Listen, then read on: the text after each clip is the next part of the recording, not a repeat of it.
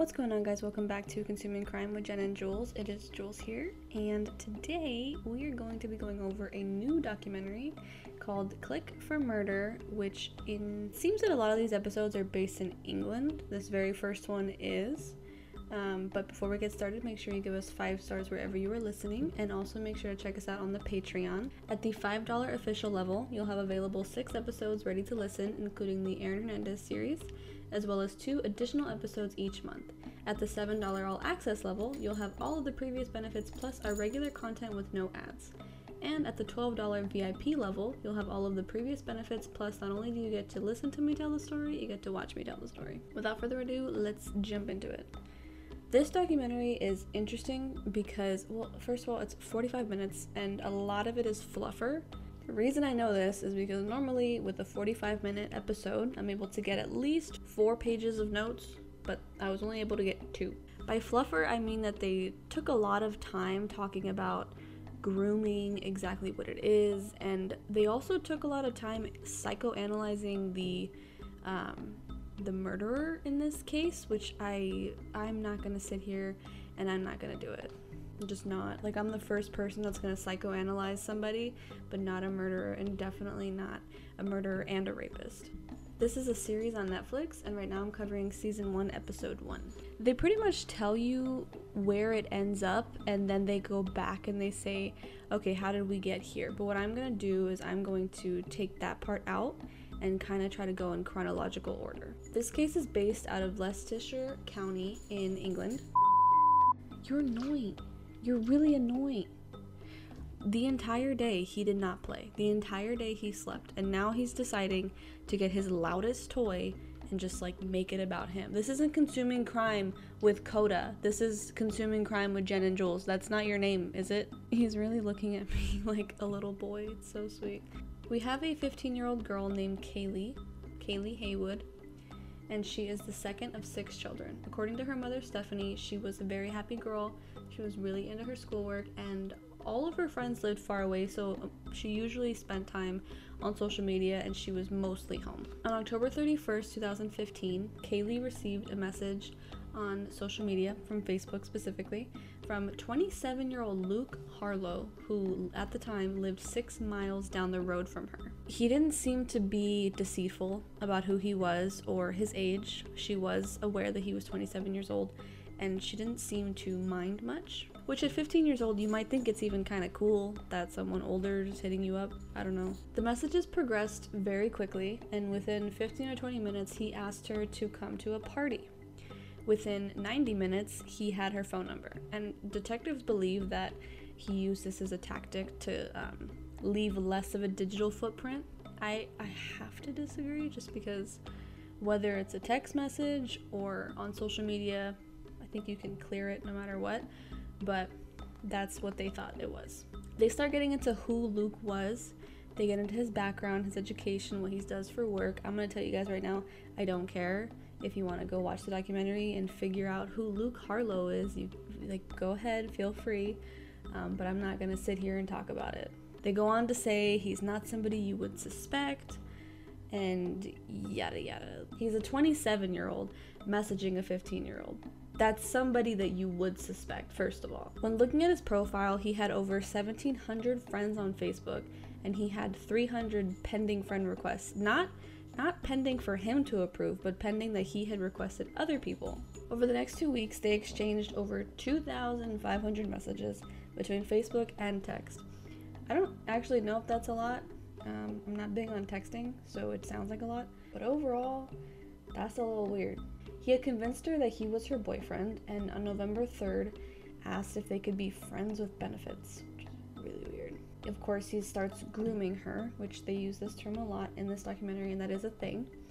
Um, if you guys have not heard of grooming, grooming is essentially when um, typically somebody older will target someone younger and start to kind of train them into being acting the way that they want them to act. Kind of getting them to bring their walls down, getting them to trust them, like luring them into essentially a trap. The way that he groomed her is with, you know, compliments. He gave her a lot of attention. He said, everything a young girl wants to hear. He said, You're beautiful. I really care for you. You're my princess. And he's just showering her with attention. And Harlow's goal, it seemed, was to have her over, obviously, get her drunk, and have sex with her. At the time, he was also flirting with two other 15 year old girls and a 13 year old girl. When looking at his history, they found that he would even talk to girls as young as 12. And they also noticed that if the girl was 16 and over, he would not talk to her. He kind of changes tunes a little bit and he tells Kayleigh that he didn't want to have sex with her and he felt like he wanted to wait until she was 16 before they did anything. And she agreed that she was not ready yet. But yeah, he just kept saying, like, uh, like, I'm too old for you, like, kind of pulling away, but after pushing. So this kind of is another part of grooming in which they're building trust, they're building security in the victim. Because now she's thinking, oh, well, he can't just be using me for sex because he's straight up saying he doesn't want it. But actions over words, baby. It's unfortunate that she's 15 years old because she doesn't know better, you know? And at 15, you feel grown. Like, I was 15 not too long ago, and I was like, I'm grown. I know what I'm doing. It's. I am 23 years old and I still don't know what the hell I'm doing. But you can't tell a young person that because if you say, oh, you're not grown, you don't know what you're talking about, it's immediately like they get defensive, you know? So this man most likely made her feel like she was a grown woman, which a lot of teenagers don't get quote unquote enough of. The vulnerability of the situation just like bums me out. I mean, it's really sad. He would also tell her, Don't tell anybody about us, which shows obvious guilt on his part, but she doesn't see that. Kayleigh goes from, I would have to be really drunk first, in regards to them having sex, to agreeing to spend the night with him. From that very first time that they messaged each other, well, he messaged her, to her going to spend the night was two weeks. It took two weeks for her to break her walls down. And, and that's not, you know, there's a grown man taking full advantage of a young girl. On Friday, November 13th, she told her parents that she was going to go to her friend Katie's house and spend the night. Which, like, is weird. Did she tell her parents or did she ask her parents? Because I would imagine if she's like, oh, peace out, it's Friday the 13th, I'm going to go to my friend's house. I would hope her parents are like, excuse me? she had previously stayed the night with this friend before, so her parents did not think anything of it. Her mother says that the last time she saw her daughter was in the kitchen. She gave her about 10 pounds. Like, again, this is an English case. And she said, Don't spend it all at once. She kissed her goodbye and she walked out. And this part's weird. It says that um, they said that Kayleigh was dropped off at uh, at like a somewhere that where she was gonna meet Luke, but they don't say who dropped her off. In the reenactment, it looked like it was like a like some sort of taxi driver, which is like in that this is out of the ordinary for me. I mean, maybe it's a cultural difference. Like I said, they had met in a public place, and then later on, her and him went back to his place. They both started drinking, and it seemed like that night they might have had sex. That's what the documentary was hinting at, but they don't clearly say that. The next day, she texted her mom and she said, Hey, can I spend the night again with the same friend? So her mother says, Okay, yeah, sure. That night, that Saturday night, Luke invited over his neighbor Stephen. When looking at Stephen's internet history later on, they see that he had a lot of unpleasant things. And the day before this Saturday, he was watching some hardcore stuff, and they kind of hint that the women were maybe underage, and it was sort of like a forceful vibe. Luke and Kayleigh had ran out of mixers, they ran out of alcohol, and so Luke goes next door to Stephen's and asks for Coke and lemonade. He also tells him that he had a bird at his place. I think that's English slang for a young girl, I'm pretty sure. Um, but it was kind of like a wink wink, like somebody's over there. And so they both leave to get more liquor, leaving her alone at the apartment for a bit. So she must have felt that secure with Luke that she didn't feel the need to escape or anything and then they came back. Really quick, you guys, I interrupt this program to introduce you to today's sponsor. It is Consuming Crime's very first sponsor, and that is Audible.com, which is an Amazon owned company. They are the leading provider of spoken word entertainment and audiobooks, ranging from bestsellers to celebrity memoirs, news, business, and self development. Every month, you get one free credit, and with our code, Consuming Crime, you can get one month free and one free audio book. I actually use Audible myself. I don't really have time to sit down and read a book. I'm constantly moving around and, you know, doing school, work, the podcast, things like that. Right now, I am currently reading a book written by Don Miguel Ruiz Jr. I love a lot of his works, and the one I'm reading right now is called The Mastery of Self. I am obsessed with self development, self growth, and this book really teaches you about knowing who you are, knowing, you know, what you have to offer the world, and just knowing that, you know, no one's better than anyone ever. And I think it's really good to just be self aware. With that being said, again, go on and head over to audibletrial.com slash consuming crime and get your free audiobook on us completely. Again, that is audibletrial.com slash consuming crime. Now, back to the story. At 8.43 p.m., her phone activity just abruptly stopped. And they noticed, well, officers noticed when looking later on, that normally it didn't stop till like 10 or 11. Like the night before, she didn't get off her phone until after 10 o'clock, and that's when she was with Luke. Now that she's with Luke and Stephen, it cuts off earlier. At around 10:30 p.m., neighbors reported hearing screaming and banging from the complex. But neighbors didn't report this, by the way, until after the fact. Nobody actually in the moment called the police, which they questioned forensic psychologists about this, and she kind of gives you this BS about, oh, you know, people are probably getting home, they're drunk, they're not thinking anything of it, blah blah blah. But it's like, no, there is this thing. I'm not sure what it's called. I've been ever since I watched the documentary a couple hours ago to now I've been like in my brain about what the hell is this thing called. I learned it in psychology and then I learned it again in my administration of justice class. But basically, it's the theory that if let's say I live in an apartment complex and I hear somebody upstairs or downstairs screaming and banging noises, just like these people. The theory is that in my head I'm thinking, "Oh, you know what? Like something's going on down there. I don't know what it is, but somebody has definitely already called the cops. And if they haven't, they will. I'm not the only one thinking that. Everybody else in the complex thinks that, sort of like a domino effect. And so it ends up being that nobody calls the police because we've assumed that somebody else already has. That's what that is. And I'm I'm going to 100% guarantee that's what was going through everybody's mind when they heard that. To justify it in your brain, you could say, oh, I don't want to clog the phone lines. Like, you know, obviously somebody called already, but that's not true. You guys, there was a dog on the side of the road, like alive. He was alive. He was chilling. He was well behaved by the carpool lane when I was driving. And I had called the police and they're like, oh yeah, the dog on this freeway. And I was like, yeah. She was like, oh yeah, uh, people have already called. Um, we're on our way. And that bums me out because that means that that, how the hell did that dog in my town get more phone calls than this woman? It's just dumb. People are going to put more effort in when they feel like they're not going to get in trouble. I have no idea. But whatever happened was enough for her to run out of Luke's house or Luke's apartment half naked, barefoot. stephen Beadman had chased after her and pinned her down. It was unclear if right now he was assaulting her, but somebody did pass by and see them on the floor together. At first, he thought that it was an officer restraining somebody, and then he thought it was just two lovers doing like sexy stuff. I don't I don't know. He regardless, he brushed it off and walked away. If you see two people and they look like they might be having sex, I would totally yell. I'd be like, "Hey, hey, hey, what are you doing?" And if they're like, "Oh no, we're good," and like, "Ah, whatever," I'd be like, "Can you guys go somewhere private?" Or I'd just call the cops. That's weird as hell. Oh, I'm sorry, not sexy stuff. He called it a lover's tiff. After this, Stephen took her across the road into a nearby park and then that's when he raped her and then after that took her to a farmland and bludgeoned her with a nearby rock.